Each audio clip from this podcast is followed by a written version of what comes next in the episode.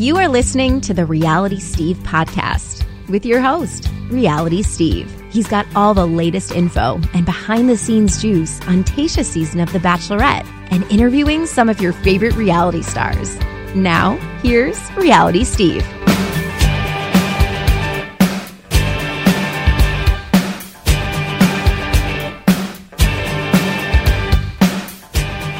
What's up, everybody? Welcome to podcast number 209. I'm your host, Reality Steve.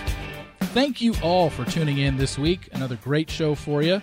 For the first time together as a duo from the Here to Make Friends podcast and the Huffington Post, it is Emma Gray and Claire Fallon. Emma has been on in the past, Claire has not. So, this is the first time we have them on together.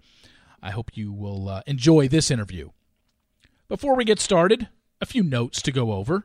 The live that I did with Ashley Spivey last night is up on my Instagram account. I get asked about it every week.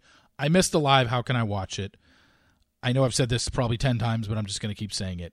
If you go to my Instagram account and you click on that little TV icon, that's my IGTV page.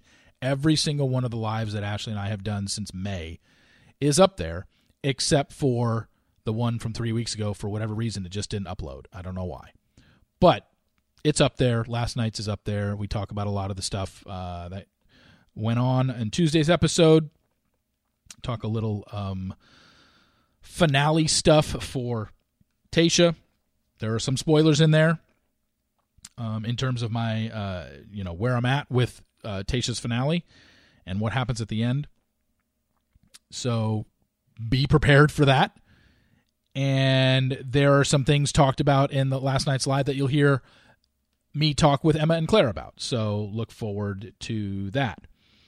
Also, we got our first touch of Matt James season with the clip promo, 30 second promo they aired. It wasn't a lot. It was a lot for first night stuff. Uh, some short, quick clips of him uh, kissing women on dates. Um, nothing major that they've given away just yet, but his season is about six weeks away. January 4th. It's the 13th consent, 14th season in a row now that The Bachelor starts on the first Monday in January. So this isn't anything new. It always starts at the same time. It always films at the same time. Matt's season started a little bit later. Most Bachelor seasons start filming end of September and end right before Thanksgiving. His first night was October 10th and is ending this weekend. So you will see a lot of the women from Matt's season back on social media and actually having social media activity because if you've been trying to follow just based off social media activity, you'd think that everybody is almost still there. Uh, but that's the mandate handed down from the show. They know now that everyone's watching their social media. So um, I know for a fact they tell these women and guys, look, once you get off the show, don't start adding everybody from the show. Wait till it's all over. You can all add each other. Then it's harder to figure out stuff. So just know that they're on to you. They know. So I wouldn't be ever using social media as a clear descriptive um, a clear definition of somebody being home or somebody not being home because they are telling all these people to lay off. Um what else? That was really I didn't have a lot to go over because a lot was covered in you know Tuesday's column and my issue with um, the Instagram account Dumois Dumois.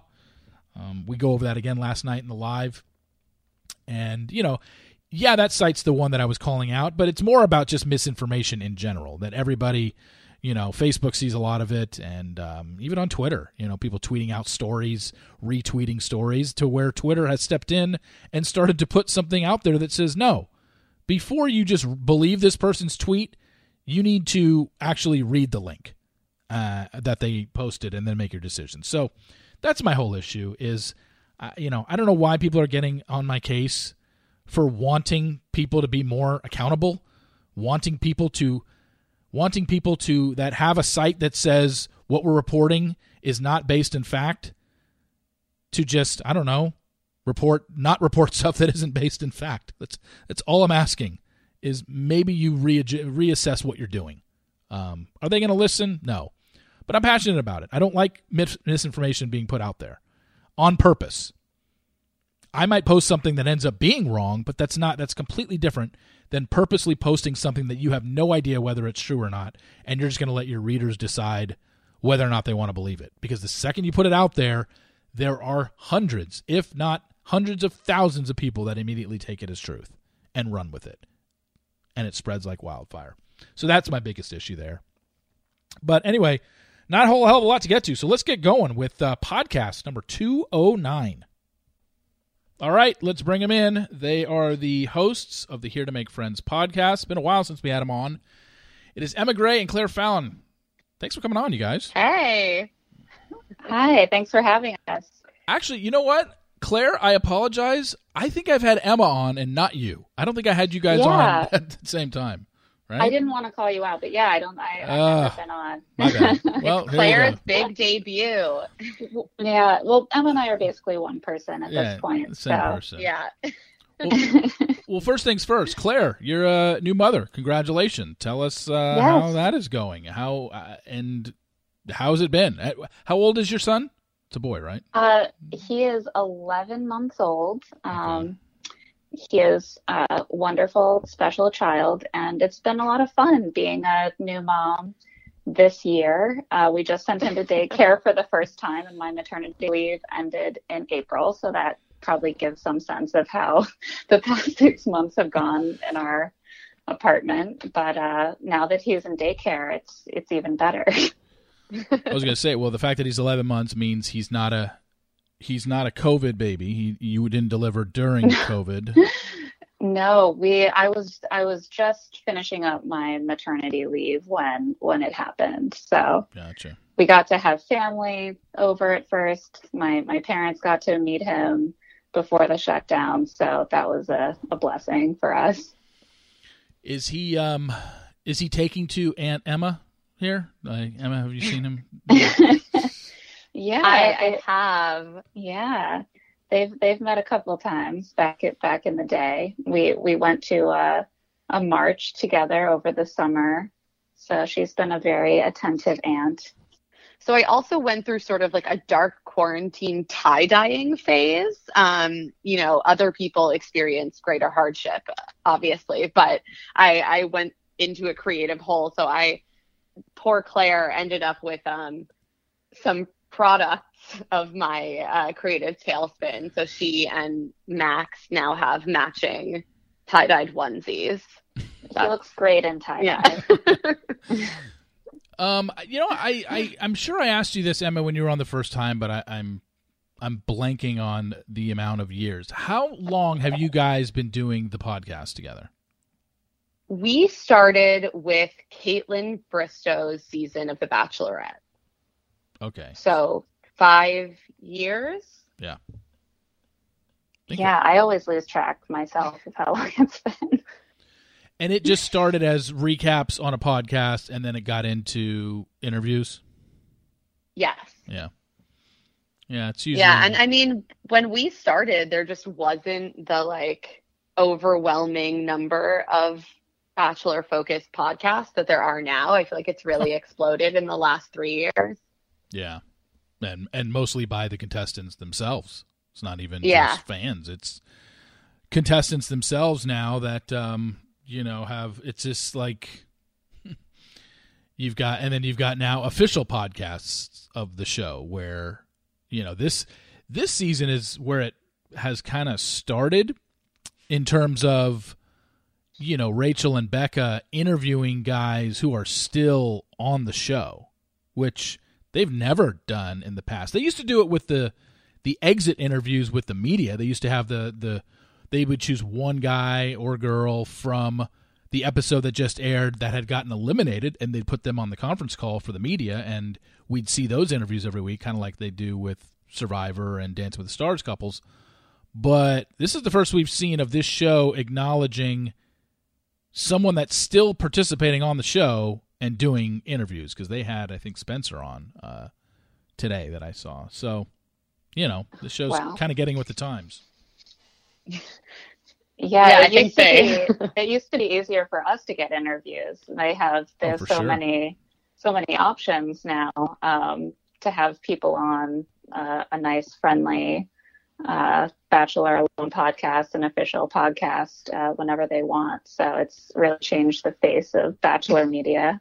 For sure. And they've been a lot stricter about letting their contestants do anything outside of Bachelor Nation. At, at, Yep. le- at least the mo- at least the most recent ones. You can pull somebody from three or four years ago who has no ties to the franchise anymore. They'll do it in a heartbeat, and they're they're just as good of guests to get. But for the Johnny Come Lately fans, they're like, who? And it was like literally three seasons ago, and it's just like, you know, I mean, it's it's tough, but unfortunately, uh, my podcast, your podcast, dealing with the with the same things. It's just it's tough. Right. And and you know, as you said, like often I think it's easy to get caught up in wanting instant insight, of course, from people who are still on the show and like that's valuable and awesome if you have access to it. Um, but there is something to be said for booking people who have a little bit more space from the experience and are not under contract and so can speak more candidly and have also just like had the time to process what they went through Yeah. uh, and reflect on it. Yeah, some of my best guests, I think, are contestants that are three, four, five years out from this show, and they just, and it's a contestant that you were like, oh, okay, and you might, and just you might not have known anything about them at all, and then they tell this story about either stuff that happened on the show or even about their own story, what they've done since the show, and yeah, I mean, some of the best guests, they don't have to be. I mean, look, I get we're in a, um instant gratification society right now where everybody has to have tea or gossip the, uh, you know in every second of every day especially when it comes to this franchise. But it's just not realistic. And it doesn't mean it's a bad interview if it doesn't have tea in it or gossip or dirt or whatever you want to call it you know Yeah, absolutely. And I I think that it's the payoff is much greater if you let things simmer a little bit. Like, do I really get that much out of tea from someone who just left a season two weeks ago, or am I going to get more actual revelation and insight from someone who has had three to five years to think about it? I feel like it's always a more interesting lesson. for sure uh, let's talk about last night's episode because Yes. You know, not a whole hell of a lot different than what we've seen in past seasons, uh, except the drama last night seemed to surround two guys we don't really know and had really zero investment in in in Chasen and Ed. Uh, Emma, your thoughts? Was Chasen in a small or medium shirt? What, what was your thoughts on that? I mean, this is the investigative journalism we need you for, Steve. Yeah. Like, how how will I ever assess Chasen's like worth as a man and as a potential romantic partner unless I know his shirt size? Like, there's nothing else that's relevant.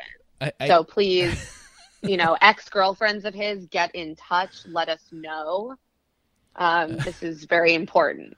I, I just can't believe that that. I mean, look, the, their their arguing back and forth was really nothing we haven't heard before. Where one person thinks someone there isn't for the right reasons. You know, it's like we get it. I mean, we, Right. your your podcast is, or you're you're here to make friends, but you know, it's kind of the same thing. Like I'm not here to make friends. I'm, and then somebody immediately says, "Well, you're not here for the right reasons," or whatever. So, I, I look. We hear it every season. That's not even an original argument anymore. I mean, I, I think I think at this point it's more laughable when someone says you're not here for the right reasons because what are I mean, it's never been established within this franchise what are the right reasons? Is it really to get engaged and get married on this show because we all know how social media has taken it over and if you're not going on the show for followers, you're lying, number 1. And I, I don't know. I just I thought that sh- that argument between Chasen and Ed was so shallow and so and said it had no substance to it. Claire, your thoughts? Yeah, I mean, what you're pointing out, I think, is so true. Like a cliche is a way to avoid being specific in a way that might provide any insight. So when you say, you know, you're not here for the right reasons, you're using uh, a common phrase that people know, but no one ever has to explain exactly what it means. And so, what are you really arguing about? Um, like, it just seems like Ed and Bennett don't care for Chasen, and they can use this this saying as a cudgel against him. Um, and it, it is it's frustrating. I would like to to see meteor drama. Um, it seemed to come absolutely out of nowhere. Yeah, I mean we didn't. I mean we didn't even know who Ed was before last night's episode. Let's be honest. There's been five episodes. wa- he hasn't been No shown. idea. Screen time. Ed wants Ed wants to get on camera. I mean, he's got to know that that he's not working his way into the storylines yet, and this is a great way to do it. Right. It's also just such a silly thing to frame it as though like hoping to find a romantic relationship and hoping to gain Instagram followers are in some way like mutually exclusive goals of going on this show. You know, the sheer numbers tell a story. You know that the vast majority of people who go on the show are not going to end up in a relationship, like let alone a successful romantic relationship. So I'm going to assume that you're going to have like more more reasons than just like I hope to be married to this person I've never met as like a reason to put your life on pause, go on TV, expose yourself to millions of people for like possible humiliation. I mean, yeah, there better be a payoff there. It's just it's a disingenuous um like boundaries for for the the fight from the first place. I think Ed saying, you know, again, phony actor fraud is what he called him.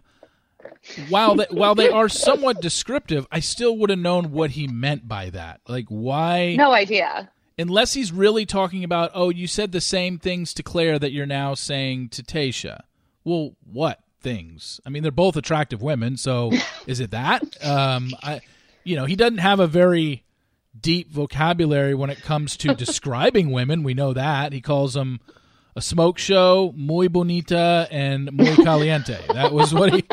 That's what he came up with, and you know, Look, Steve, he had he just needed to switch to another language in order Yeah. to expand the variety. Like he was like, I, I, it can't even be summed up in English. Her beauty. I, I you know like I didn't even have an issue with the smoke show comment. I look, I I think Chasen um I could get on him for numerous things last night. I think he just I mean smoke show is just a different way of saying hot. I mean it seems like hot is overused hot is overused anyway. I mean is it does it sound like a, a frat boy that says it? I mean that, that sounds like frat boy vocabulary. Yeah, it does. But I didn't think it was insulting or demeaning at any point. It's a compliment. But some people No, would frat take boy it. is his aesthetic too. I mean, of course he would call her a smoke show. Like, right. He's gonna play cornhole. He's gonna call the lead a smoke show. That's what he does. Like it's it's part of the Chasen package. Tayshia, seems to like it. Um, it's just it, it is these these un, these non-specific cliches. Like you're a fraud. Okay. You're not here for the right reasons. Okay. You act different around Tayshia or in front of the cameras than you do with us. What do you mean? Like there's no that's just a common allegation um, made while the villains on the show. And there's very rarely any specifics behind it. There certainly weren't in this case. And the whole like vocabulary thing just seemed to spiral into a way to like bully Chasen for not being as smart as Ed and Bennett which you know debatable but you know it, it didn't really seem to be about how genuine he was And do we really know how smart Bennett is? He can't subtract 10 from 25. So, Right. He this is a man who can't spell limousine. I mean, again, not a moral failing, but like who what you know authority do you have to be like handing out grades here? yeah. Yeah, I think it's uh, it was look, like I said, it's not anything we haven't seen before. It's the same arguments we hear every season and I and I guarantee when Matt's season rolls up in 6 weeks from now, there are going to be some girls in the house that tell other girls, "I don't like you. You're not here for the right reasons or you're fake or you're phony." It's the same stuff. It's same stuff, different season. Also like sometimes people are just allowed to not like each other and not get along. And like and they still just have to coexist because they're forced together in this situation. You know, I think often like annoyance is is turned into some sort of like you have to find a justification because you're around this person. So like if you're just annoyed and you're like Chasen bothers me and like he seems not that interesting. You're like, well, it's probably because he's a fraud and I must expose him to Tayshia. Um, you know, and the same goes for like Chasen being annoyed with Ed. Like they're all just kind of annoying. And let's be honest, if they cast 31 guys that all got along, the show would suck. And, and, Right. and women, It- th- they're purposely not. You can't possibly get along with everybody in the house as a cast. There's just it's never happened in the history of the show. We have we now have 40 seasons of of evidence that this just does not happen. There's a reason they cast the people that they do, which are usually type A personalities that you're going to butt heads, you're going to clash, and the fact that you're all fighting for the same common goal here, of course it's going to happen. Yeah, I would love to see them develop beautiful friendships, but you know, that yeah. doesn't always make for the most dramatic television. No, not not at all. And you know, we've seen friendships develop from the show and continue on when the show is over. A lot of them seem a little surface level, but there are some that certainly are out there uh, that you can pinpoint and say, "Wow, they really developed a friendship from the show." But for the most part, yeah, we're gonna get you're gonna butt heads with people in this in this show and in the house because, gosh, I mean, just just the just the idea of being stir crazy alone, not you know not being able to do anything, uh, you know, locked in this television show, this Truman Show kind of th- kind of deal. Um, yeah. And then this season, even more so because they didn't, they were in the same location. They couldn't even get on a plane and go somewhere or breathe. It's just you know everything's La Quinta. So yeah, it happens. I mean, I I get it to a certain extent, but I just would like a little more description, like you said, Emma and Claire. I it just it's it's the same things without any description of what do you mean when you say this? What do you mean when you say that? Fraud, actor, phony. It's such a such a generic word. Um, right. Like I'm I'm all I'm here for the petty drama. Like whatever. That's fun. We know that that's part of this show. But I it doesn't the way that these fights end up playing out, like it doesn't tell us anything about anyone involved. Like we don't learn anything about these people because they're just throwing out all of these, like as you said, totally unspecific, uh, cliche allegations against one another. So, and then they just, you're just like, okay, send them all home because they're tainted now. Guys, new sponsor this week, and this is one of my favorites. I got to tell you, we got to talk about meat. You know that the best stuff isn't available at the grocery store, right? But if you order your meat online, you should know that some of those boxes import their meat from overseas. I've been getting my meat from United Harvest. It's a new delivery company founded by ranchers. They exclusively provide the best cuts of American beef, wagyu, and lamb. I know exactly what I'm getting and where it's from, and you can really taste the difference. United Harvest works directly with North American family farms that uphold the highest standards of quality and animal care. Instead of an industrial factory, all of United Harvest meat is processed in Oregon by an expert butcher. The end result is superior to what you're getting from the big supply chains and sold directly to you at a surprisingly good price. We're talking premium cuts like ribeye steak, which is well marbled and mouth-watering, New York strip, which is potato fed, not corn, resulting in a richer and fuller flavor, Wagyu top sirloin steak, which is a versatile cut that's lean and flavorful, lamb loin chops, that are perfect for a holiday party. They are tender, packed with flavor, and quick to cook. The flavor, I'm telling you guys, out of this world because premium quality is built in every step of United Harvest's sustainable farming process, which includes no hormones, GMOs, or unnecessary antibiotics. I actually got on the phone with United Harvest and talked to them, and they told me how to prepare Wagyu beef because I didn't really know. I just said, put it on the grill. And they're like, no. The Wagyu beef, if you choose to order that, they said is best in a cast iron pan three and a half minutes on each side, medium high heat, and then you rest it for about eight to ten minutes. I did it, and it was unbelievable. It's it's literally the best meat I've ever tasted in my life. Their wagyu beef is unreal, and I cooked it exactly that they told me to cook it. Do not put it on your grill. Cast iron pan, three and a half minutes on each side. If you want to season it, flavor it beforehand, go and do whatever you want. Everyone's different with that kind of stuff. But you're going to love this. United Harvest Farmers are right here in the USA. There's no imported meat from halfway around the world like some meat delivery companies do. Just premium cuts of perfect meat delivered overnight. Here's what I want you to do go to unitedharvest.com. That's unitedharvest.com and enter the promo code STEVE to get 20% off site wide with your order of $50 or more. That's unitedharvest.com and use that promo code STEVE at checkout if you value quality, flavor, and convenience, check out UnitedHarvest.com and be sure to use that promo code STEVE to save 20% off your order of $50 or more. Guys, you won't regret it, and we thank United Harvest for sponsoring this podcast. Uh, all right, let's move on real quickly to um, just the fact. I mean, we're obviously talking about last night's episode, but I haven't spoken to you obviously since the season started. You're. Uh, we'll start with you, Claire. In regards to Claire, we'll start with Claire talking about Claire. um, oh, by the way, it's just so funny. You spell your name C L A I R E, and Claire is C L A R E, and it's just amazing to me. I mean, Claire has been announced as the Bachelorette since March. We've seen it. She's been on five times now.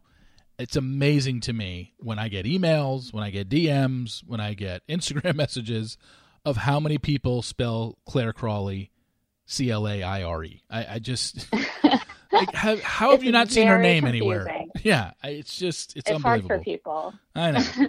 um, but anyway, uh, speaking of Claire, what was your take on the whole season? Were you bothered by what she did? Would you rather have seen her stick it out, or are you happy that like, hey, yeah, it might be two weeks, but th- if if you're looking for the point of the show, which is a love story, seemingly we got one with those two. Where do you stand on everything? Yeah, I mean, I really enjoyed it. Um, for just for starters, and I mean, it is a TV show. It's supposed to be entertaining. I think that that's why production encouraged it and went along with it, which we saw them doing. You know, we see Chris sitting down with Claire um, well in advance of when she actually leaves the show and being like, "Oh, so Dale, seems like you and Dale are falling in love." Um, the show saw an opportunity to do something fun and different, a twist on the formula, and I think it worked. You know, I like seeing a deviation from the script now and then. Um, and I also thought that it was in a way like kinder to the guys. Um, it, you know, she wasted relatively little of their time. Um, she took herself out of the process once she knew that it was not going to be really open to any of them anymore. Um, and so it's interesting to me, it's been interesting to see how many people have accused her of wasting their time or leading them on or deceiving them when the structure of the show is actually set up for more of the men to be deceived and led on for a longer amount of time. Um, and I don't think that it uh, really makes sense to cast those accusations at Claire, who who tried to do the opposite. And personally, I'm happy that she and Dale seem happy. Like that seems like the best possible outcome. Emma, your thoughts? I completely agree with everything that Claire said. I for me it's like great, we get a season that feels a little bit different. It provides that sort of escapism that I was looking for um, and twisted the formula and then we as a result get two bachelorettes who I both think are really different and really dynamic and both women that I was personally pretty excited to see um, in the lead roles. And they are, you know, very different and they like, they gravitate towards different um, men. And so I think we've also gotten to see this really interesting reshuffling of front runners in a way that obviously has never happened on the show before um, because you always only have one person. Uh, and I also like that they were able to have two women in the lead role without it being, you know, a competition between two of them, like they did with Kaitlyn and and Britt, which is the last time, you know, we got quote unquote two bachelorettes, but really it was just Kaitlyn's season.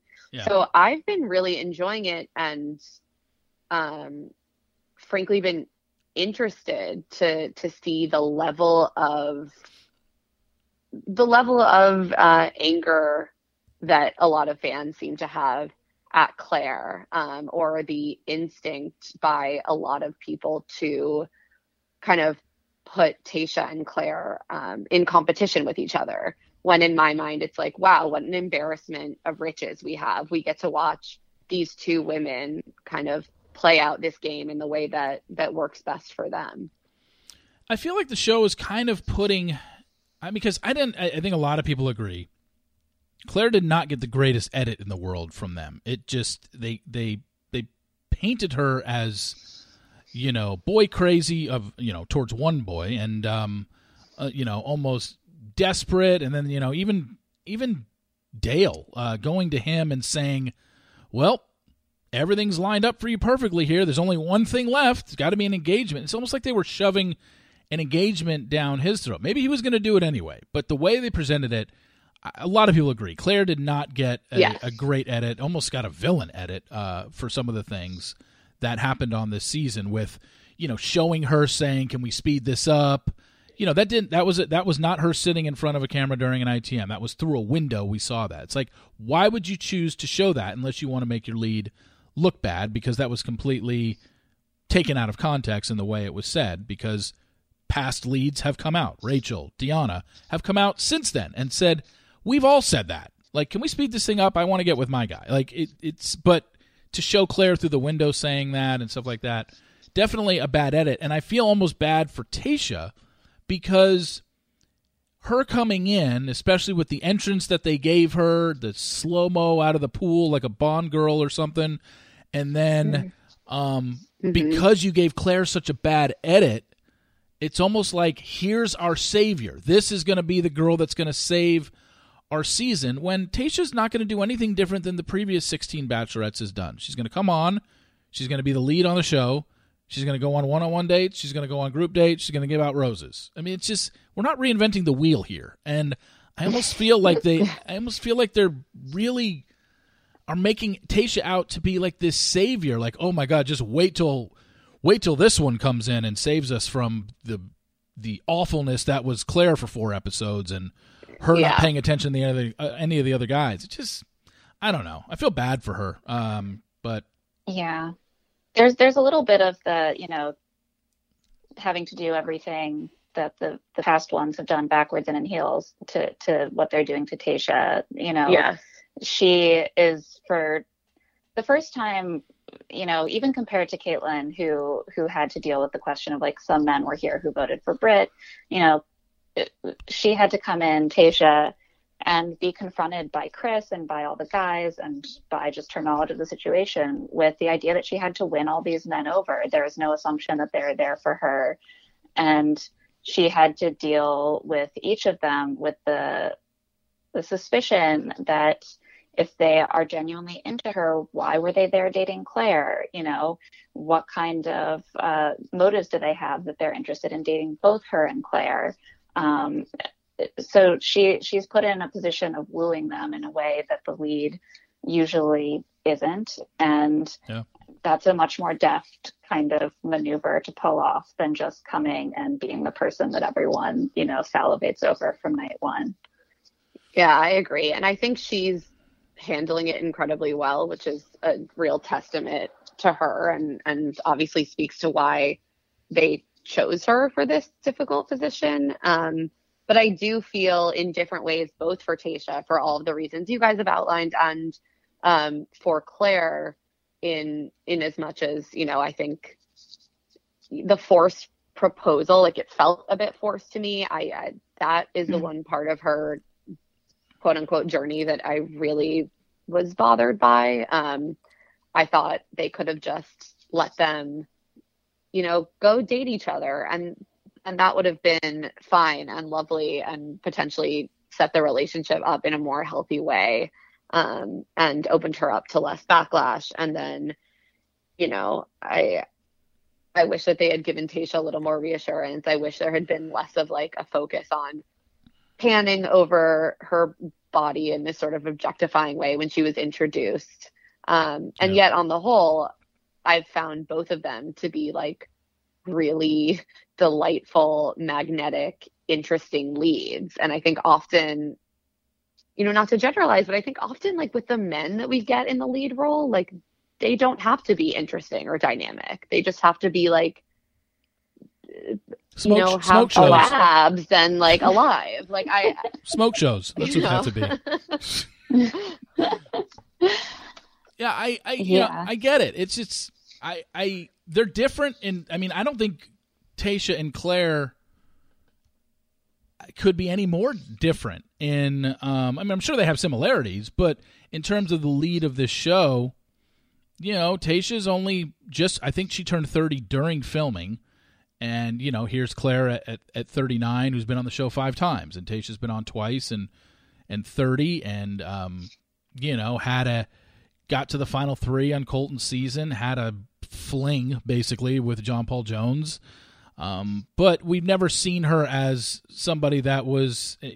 We know now her backstory of of being divorced. She talked about it on Colton's season. It seems like she's talked about it more in these two episodes than we heard much about on Colton's. But I, I just think they're in two different points in their life, and maybe that was their dynamic that they were going for. When you know, look, COVID obviously threw a wrench into plans this season. Clare's season was supposed to start March 13th, and that was the day COVID was declared a national pandemic. So um, we had four months of, and production had four months of listening to people throw their two cents in of what they thought of Claire as the Bachelorette. Why are we doing this? I mean, granted, we get that every season, but um, I think when you have four months of hearing people complain about Clare, um, probably is why they and, and then knowing you're going to film a season in one location for the first time in the history of this show it, it's not far-fetched to think that okay we need to we need to rethink how we're doing this season.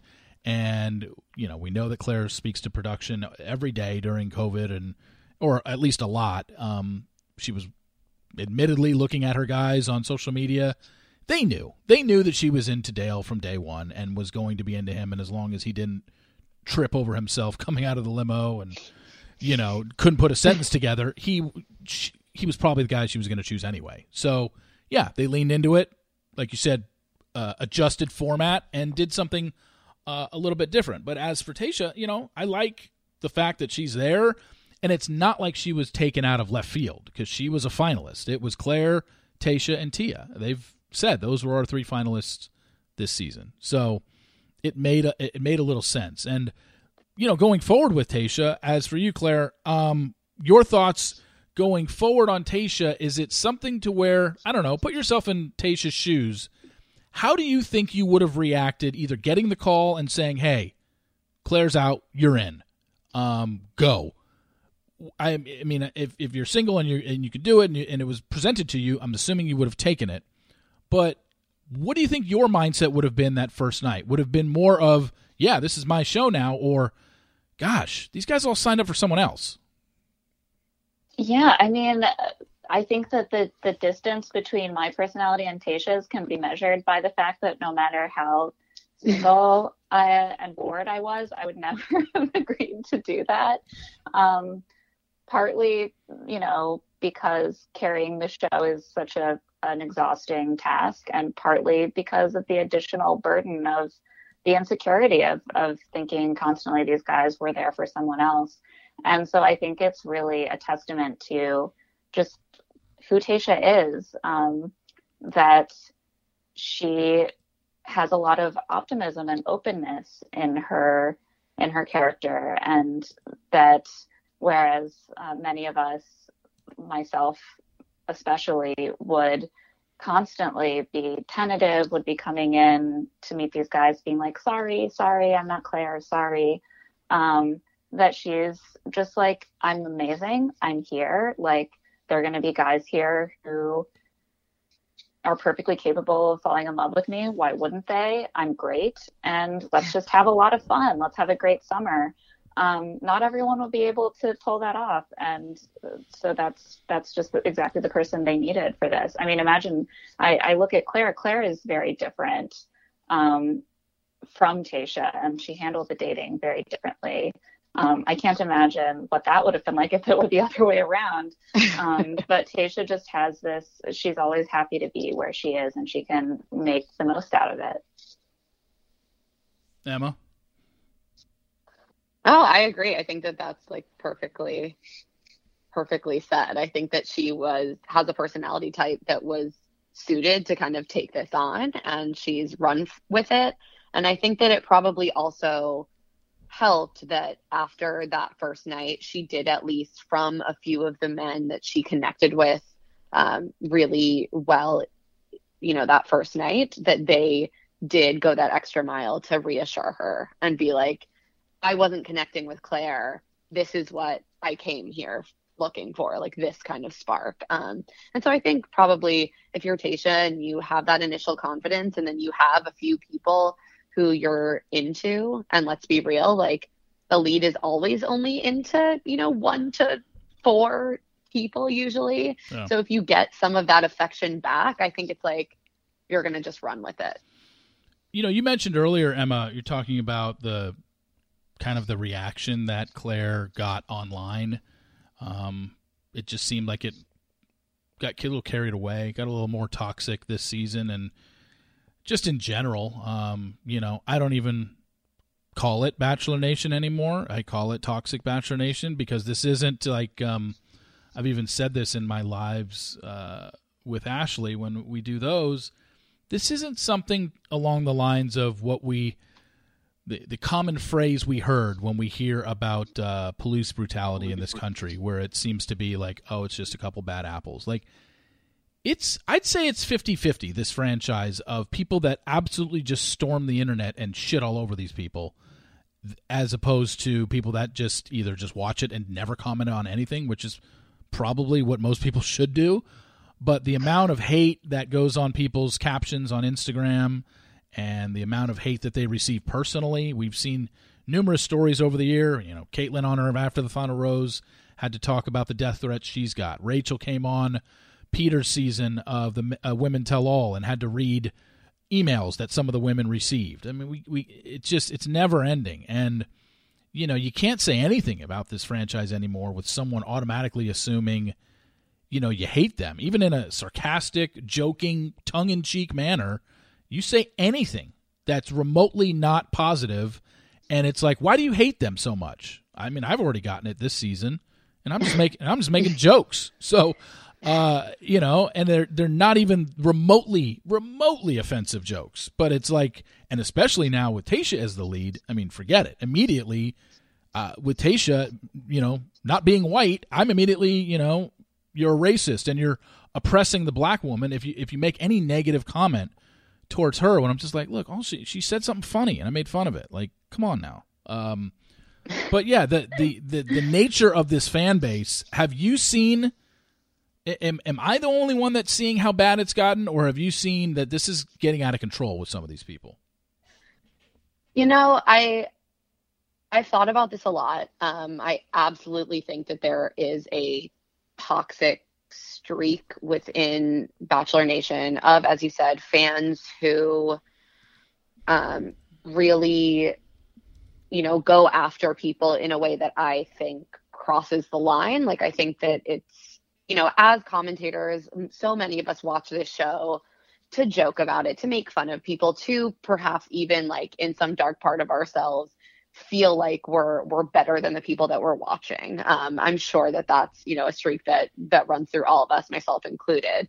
But um, I think you know the way I think about it, obviously, like anything that is specifically targeting someone with cruelty in their digital space or anything threatening any sort of violence or anything near that um, is way way crossing the line. And I think uh, it's not necessarily specific to Bachelor Nation. Like, I think that this is the kind of thing you see happening in a lot of online fandoms. Oh, sure. And there's, yeah, there's sort of like a, a pocket always of any anything online that it that um, engenders kind of intense loyalty and adoration and you always have people that are going to cross the line and i think what that speaks to is that the Bachelor franchise then perhaps has more of a responsibility the more kind of online its contestants are and the more that the show is dependent on this online fan base for its success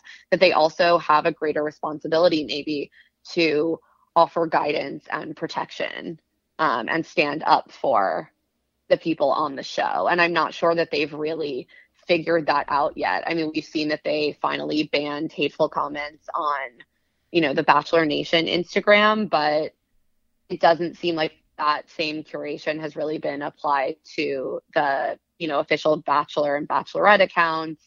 Um, and so I think that that maybe that's like the more productive way to talk about this conversation because I do think that that sort of toxicity um, is something that runs through all really intense online communities and um, it is very frustrating and disturbing to me, but I'm not sure how much you know, outside of the way that we conduct these conversations and engage with those people when we do, I'm not sure how much like we can control that. Yeah. Yeah, Claire. Yeah. Go, go ahead, Claire. Uh, yeah, no, I, I mean, I agree. I, I think that, you know, we get very invested in, in these people. You know, we have these, like, their parasocial relationships with people that we see on TV and, and it becomes, um, something that's takes on much greater stakes in the minds of certain people than there's any real basis for. I mean, we even receive messages that are very angry that we are not harsher on Claire. Um, and we absolutely have been critical of Claire on the show. We've made fun of things that she's done like anyone else. We have uh, criticized her for, you know, things she said or reactions that we thought were unjust. That's all part of part of the conversation, but people are very upset that we are not meaner to Claire um, while she is getting, you know, targeted harassment online. yeah. It doesn't maybe seem like the most uh, beneficial use of our commentary.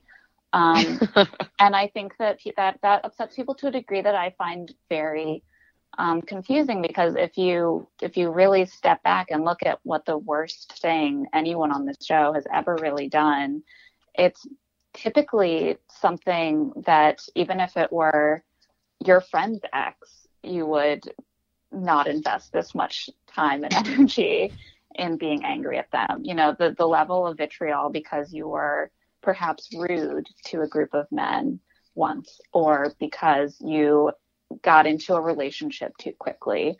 I mean, these are not things that justify anger or moral condemnation on right. the scale that we see.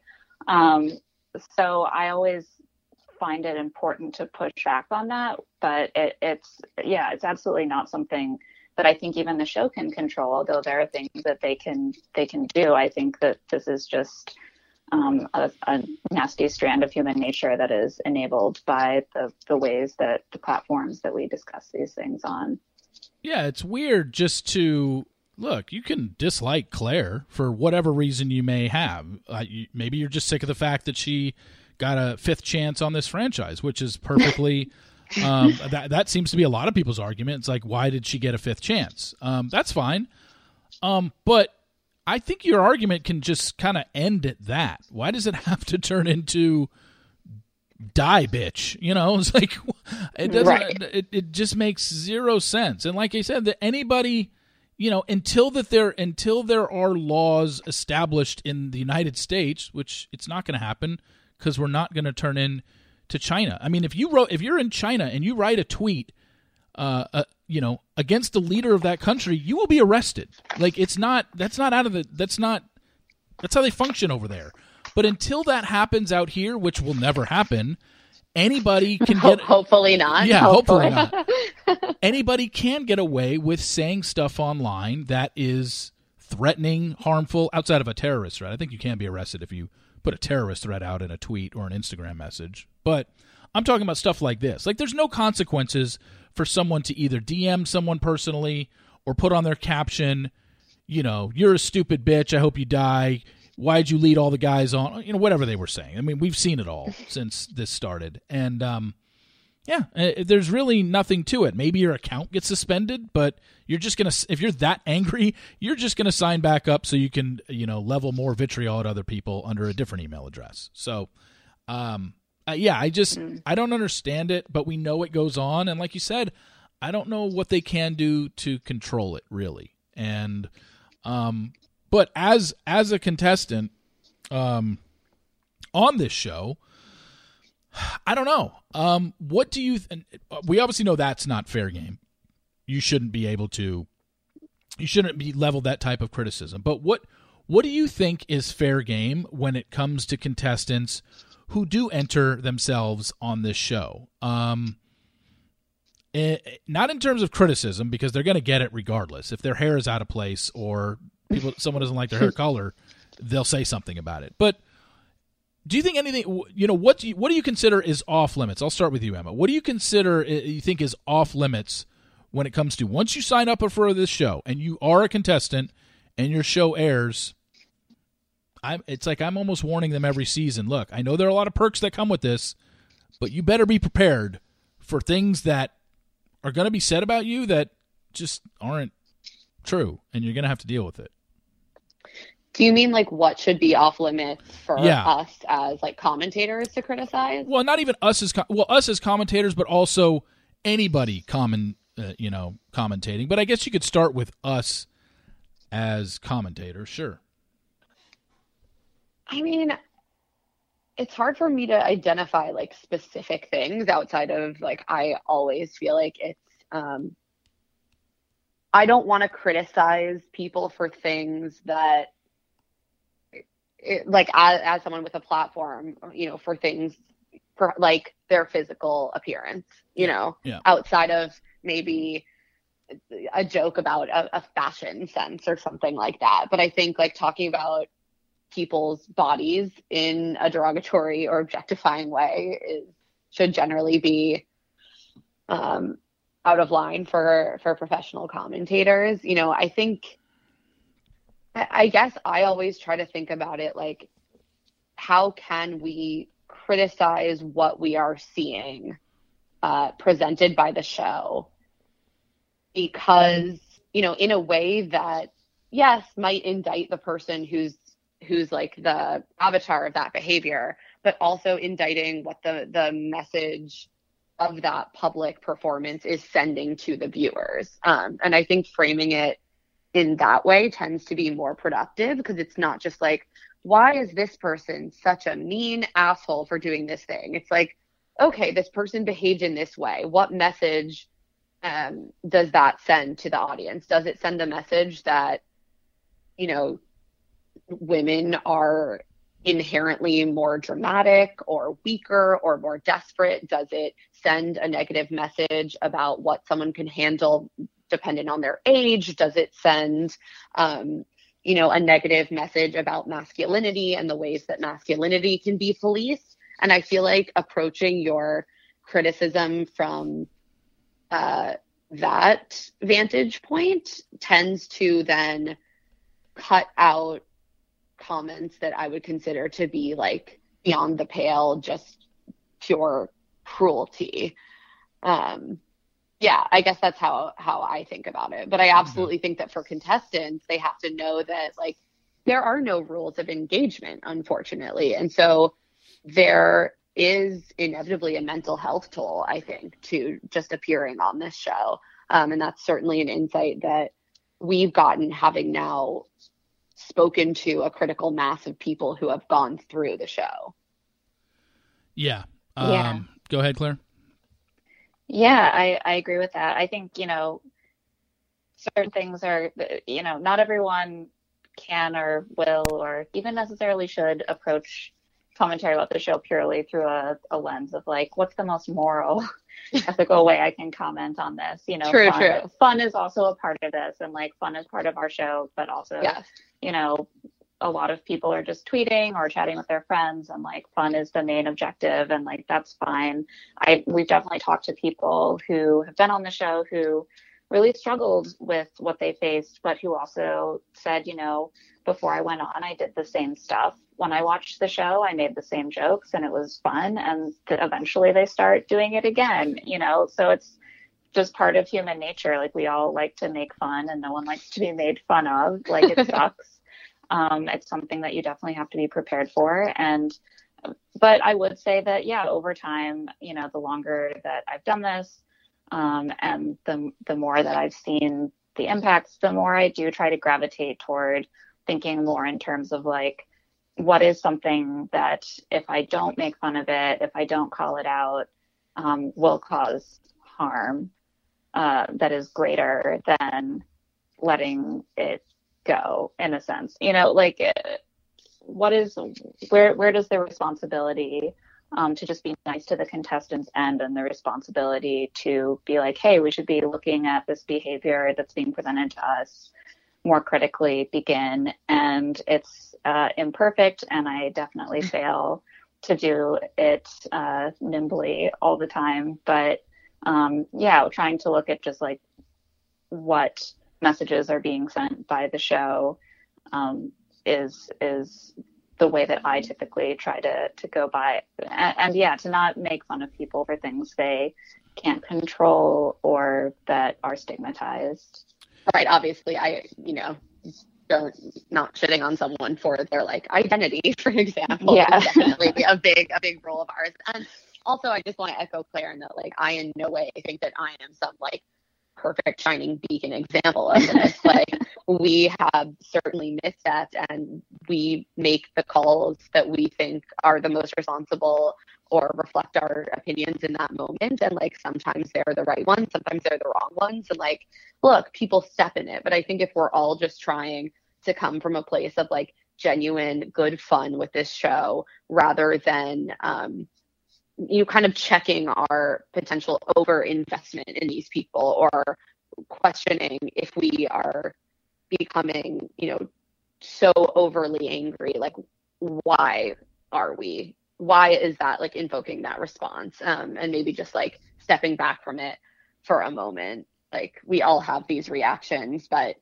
you can also like be pissed at someone and in your head be like, I hate this person. And then you don't have to like post it on their Instagram. Yeah. Yeah, even the people I've been maddest at on the show and have been most horrified by the behavior of, I have never wanted them to deal with targeted harassment or death threats on any platform. Like that's not a healthy way for people who are being harmful to, you know, address their behavior or to improve or to find a healthier spot. So that's yeah, once it's driving that kind of response, it never seems like a useful way to, or or even a fun way to engage with that kind of thing. Yeah, there's certainly a line there of entertaining by a podcast or a column or whatever it may be, versus crossing a line of is it you know too mean? I mean, it's it's gonna if you're poking fun, some people are gonna think of it automatically as just oh, that's mean. But it's just like, but they went on the show. They opened themselves up to criticism the second you go on the show. A very popular show that's been around 40 seasons, 17 years.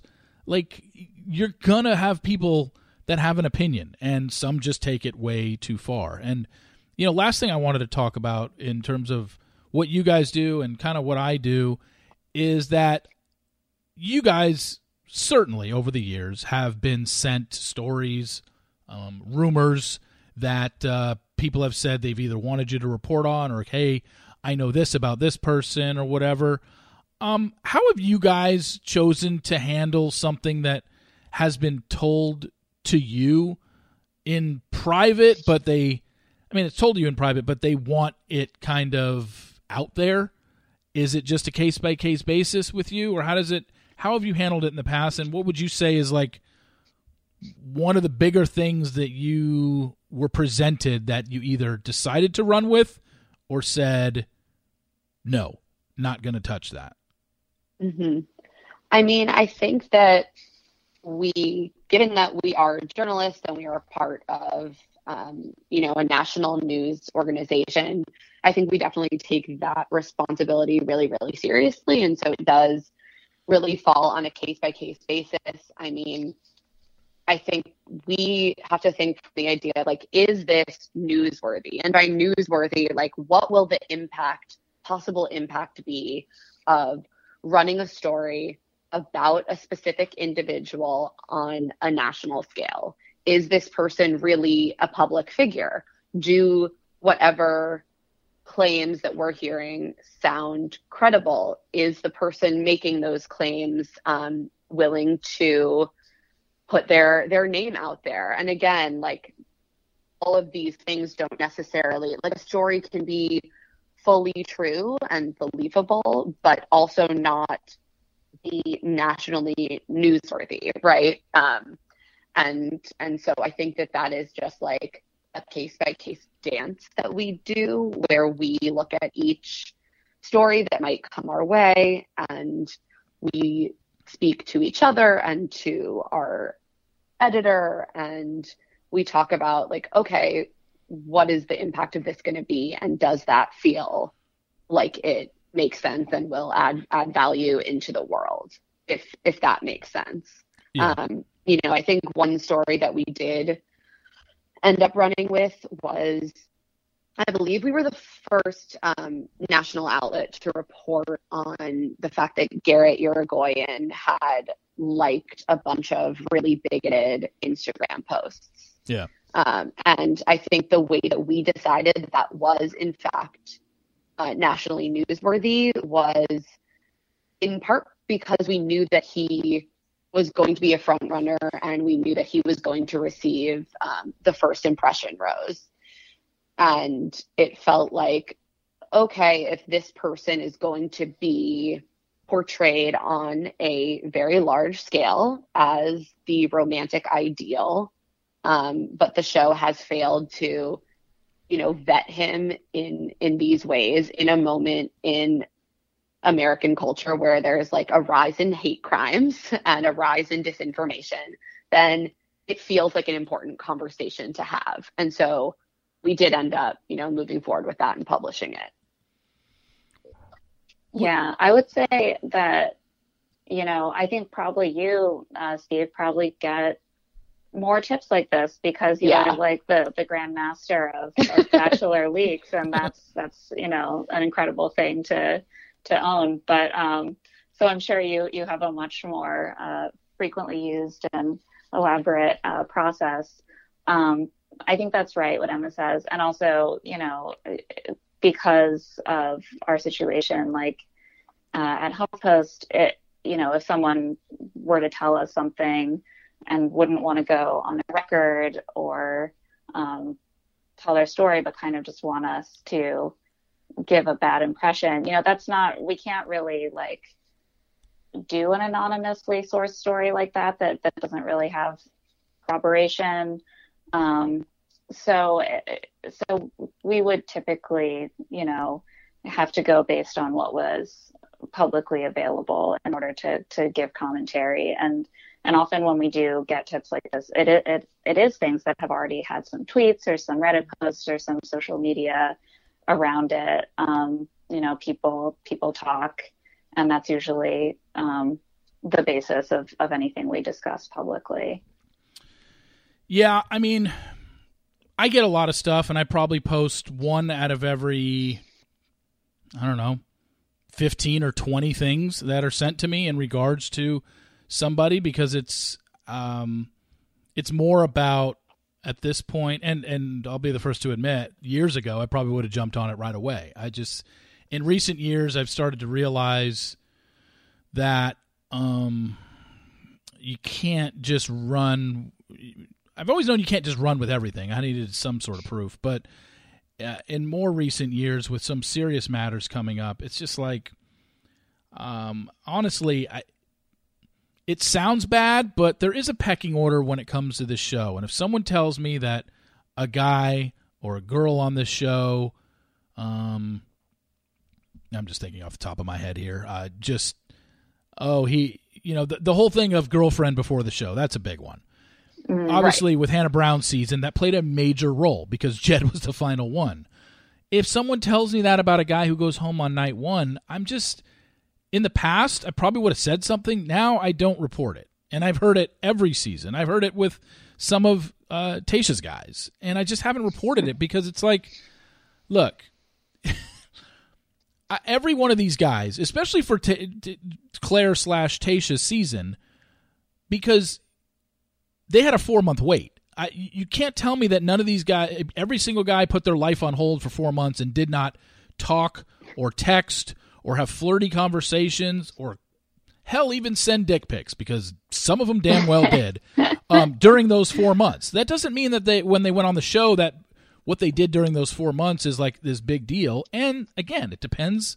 There is a pecking order. If it's somebody that is insignificant to the season why even put it out there? It's just like it's just going to cause a bunch of a stir that doesn't need to be stirred. But if it's somebody that is relevant to the season absolutely it becomes a storyline. And the biggest example I can give of this was, you know, what happened with Victoria Fuller last season. And, you mm-hmm. know, I was told about that stuff about Victoria two weeks before the season started. And I specifically told them, look, I'll get back to you when it, let's see how far she goes. And then if this becomes an issue, then we'll report it. And then not only did it become an issue, but it became a storyline on the show. So I knew that it was relevant. Um, and, Right. and, and the show knew it was relevant because they made a storyline out of it about, uh, you know, they had one of Peter's exes who lived in Virginia Beach, you know, come on the show and warn him about her, and then the Chase Rice date and everything. So yeah, it became relevant. But you know, I I'm trying to think of a way to say this. Um,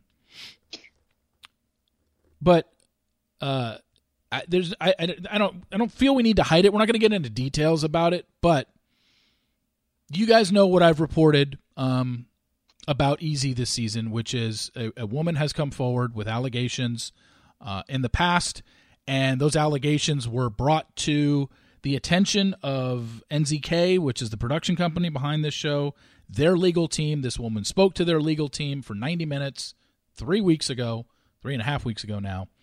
And as far as we can tell, the show has done nothing about it. Um, I have still been in contact with her since her conversation with them, and you were the first people I came to and said, "What what would you think about doing a story about this?"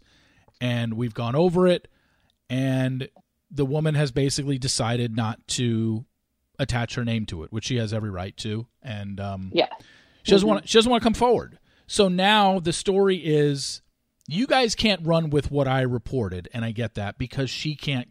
She is choosing not to come forward. Um, and and like I said, she's allowed to because this is a big. This was a big deal uh, in her life that happened, and she doesn't want to. But it's a really tricky situation now that we're dealing with because one outlet, me, is reporting that this show is now well aware of allegations made against Eazy, yet they're continuing their show and putting him in their edit like nothing has happened. I don't know what to, I don't know what to do at this point, and other than talk about it and bring it up mm-hmm. and say they know, Yeah. they know, and you're seeing his edit, so you make a decision on what they think about women who come forward and accuse men on the show of something fairly serious. So I don't know. Is there is there any other way to look at this? Is there any other way to get this out there, or what? I mean, I I think what you're saying is is in effect correct. Like what you can do as someone with a platform is is to talk about it. And as Claire said, like you know, we have addressed um, what is the information that is publicly available on our podcast, and um, I think it's worth talking about and absolutely worth questioning why more hasn't been done or why more effort wasn't made um, to edit this person out of the show a little more, not lean not lean on his commentary as much. I mean, Yeah.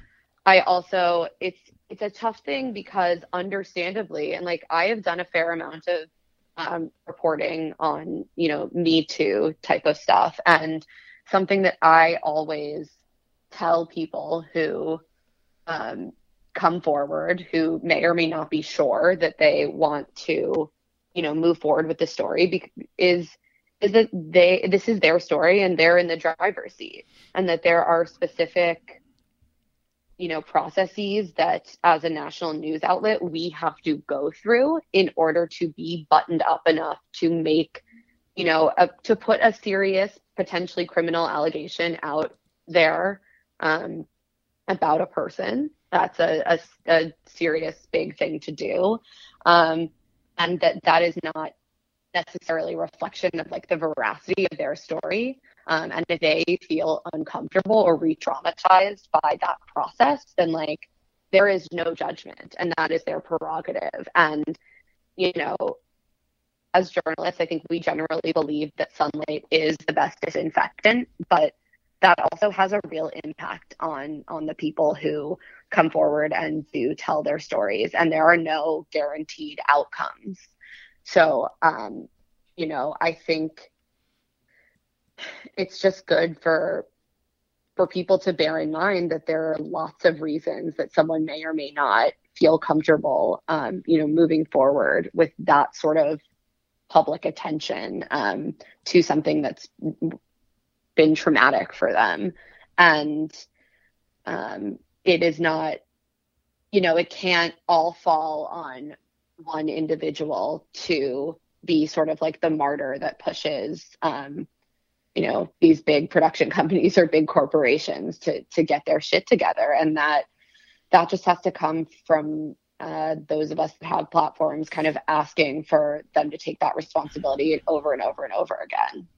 Yeah. And that's and that's really all i can say up to this point is just hey she spoke to them and you're seeing his edit through six episodes so I, there's there there isn't much else to say, and you just kind of mm-hmm. you kind of hope that things maybe change. Um, it didn't last night. I, if they haven't done it by now, they've had their four episodes have aired since they spoke with her, so uh, it doesn't look like anything is changing. And unfortunately, she's has to deal with that, and um, she, you know, I in in speaking with her, um, I absolutely, you know, believe her side, but again, in a situation like this, um, I think there will always be doubters, and I think mm-hmm. the problem with that is the reason that the fact that there will always be doubters, and there will always be people that say, well, "Why didn't you say something earlier?" or whatever, is the exact reason why she doesn't want to come out. You know, um, it sucks. It really does. And I'm glad that there are outlets that will draw attention to it. I remember when you guys did the Garrett stuff because, you know, um, Ashley had passed it on to you guys. I believe it was Ashley that did that mm-hmm. because she was the one mm-hmm. that yeah. originally found anything. Yeah, I yeah. mean it's that that became a that became a thing and it was relevant and um I you know it's just it's just a it's really it's a really weird position to be in. Uh, and it's just it's difficult because not everything is so black and white you know? There's gray areas yeah. involved here. And what you and ashley do is so important for bachelor nation and so valuable and and you know we we do as emma said um, draw on that when when we're talking about what's going on in the show and there are things that we might not be able to publish or things that you know may not uh, be convincing to uh, bachelor production that they need to change what they're doing. Um, but no one is what I go go back to is that you know no one is entitled to um, to fame or to glowing public commentary or to uh, that kind of celebrity attention. And if if we hear things, if we you know hear um, from you and Ashley uh, on your uh, site and your podcast and your coverage, or um, if we see allegations, um, we might not be able to to go anywhere with those uh, in every case, but but we can, you know, decline to um, to shower people who have these allegations with a lot of positive attention, and it's it's a very imperfect way of addressing the situation. Um, like you said, there are a lot of gray areas. Um, it's often murky.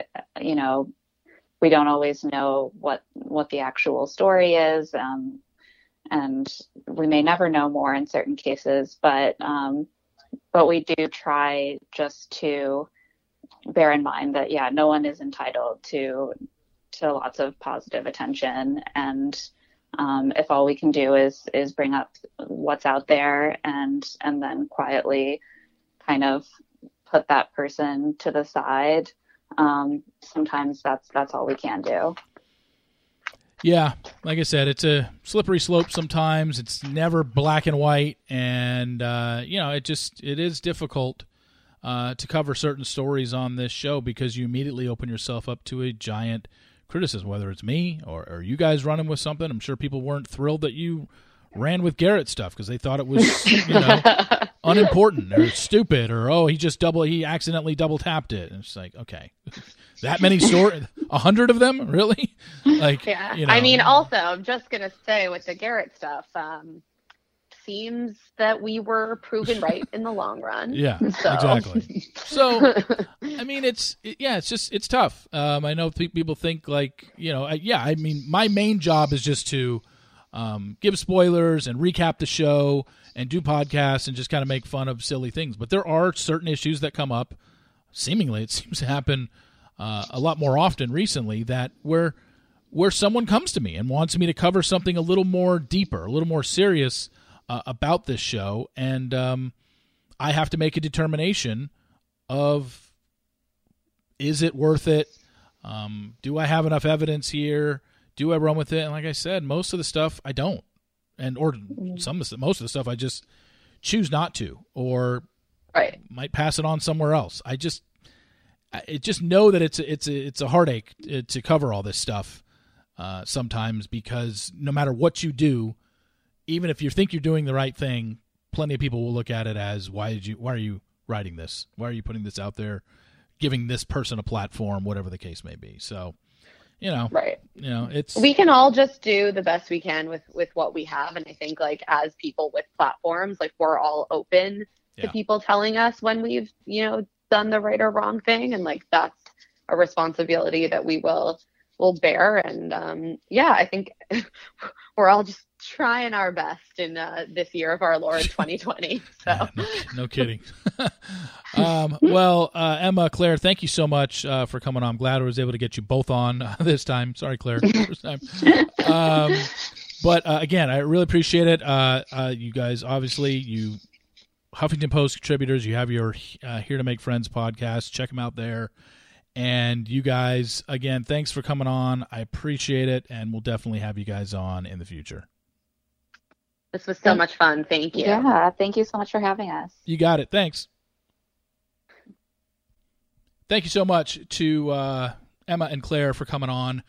Check them out on the Here to Make Friends podcast, and they write for Huffington Post. Uh, a, a good discussion, and uh, I didn't know if I was going to bring it up at the end, but um, I will say that uh, the woman in question that I've been talking about all season that spoke to NZK, um, I um, we were in the process of putting them because I said, look, it doesn't look like ABC is changing anything about ed- uh, Eazy's edit uh, unless a major outlet runs with this. But I didn't really have any contact. uh, You know, ET's not going to run with this because they and E and Us Weekly and people they have too much of a relationship with that show. It's going to have to be like a, a good size like Huffington Post. So I went to Emma and I said, look, what do I do here? And she said, you know, she explained to me, look, she would need to come on record we can't throw out an allegation uh, against somebody, uh, even if the person tells us every detail in private but doesn't want their name used. We can't do it, and honestly, and so yeah, she just um, at the time doesn't want her name out there and doesn't want to have to deal with the backlash she knows she's going to get, which is something I told her from the very beginning. Because in the very beginning, I think she was willing to talk the next day after the show premiered, and not like I talked her out of it, but I did say I hope you know what this will entail. And there will be people telling you you're a liar. There will be people calling you names. There will be people saying you're out for fame or money or whatever the case may be. You just have to be prepared. Your your privacy is will be thrown out the window the second you go public with this. And um took her a while to sit on it and I think I, think she's still sitting on it. I honestly don't know what's going to happen. So, we'll see. But anyway, thanks to Emma and Claire uh, for coming on. I appreciate it. Please rate, subscribe, and review in Apple Podcasts. Uh, much appreciated. And uh, we will be back next week uh, with yet another podcast. So for Emma and Claire, Emma Gray, and um, why am I blanking on? Oh, sorry, Claire Fallon. Emma Gray and Claire Fallon. I'm Reality Steve. Thank you very much for tuning in, and we will talk to you next week.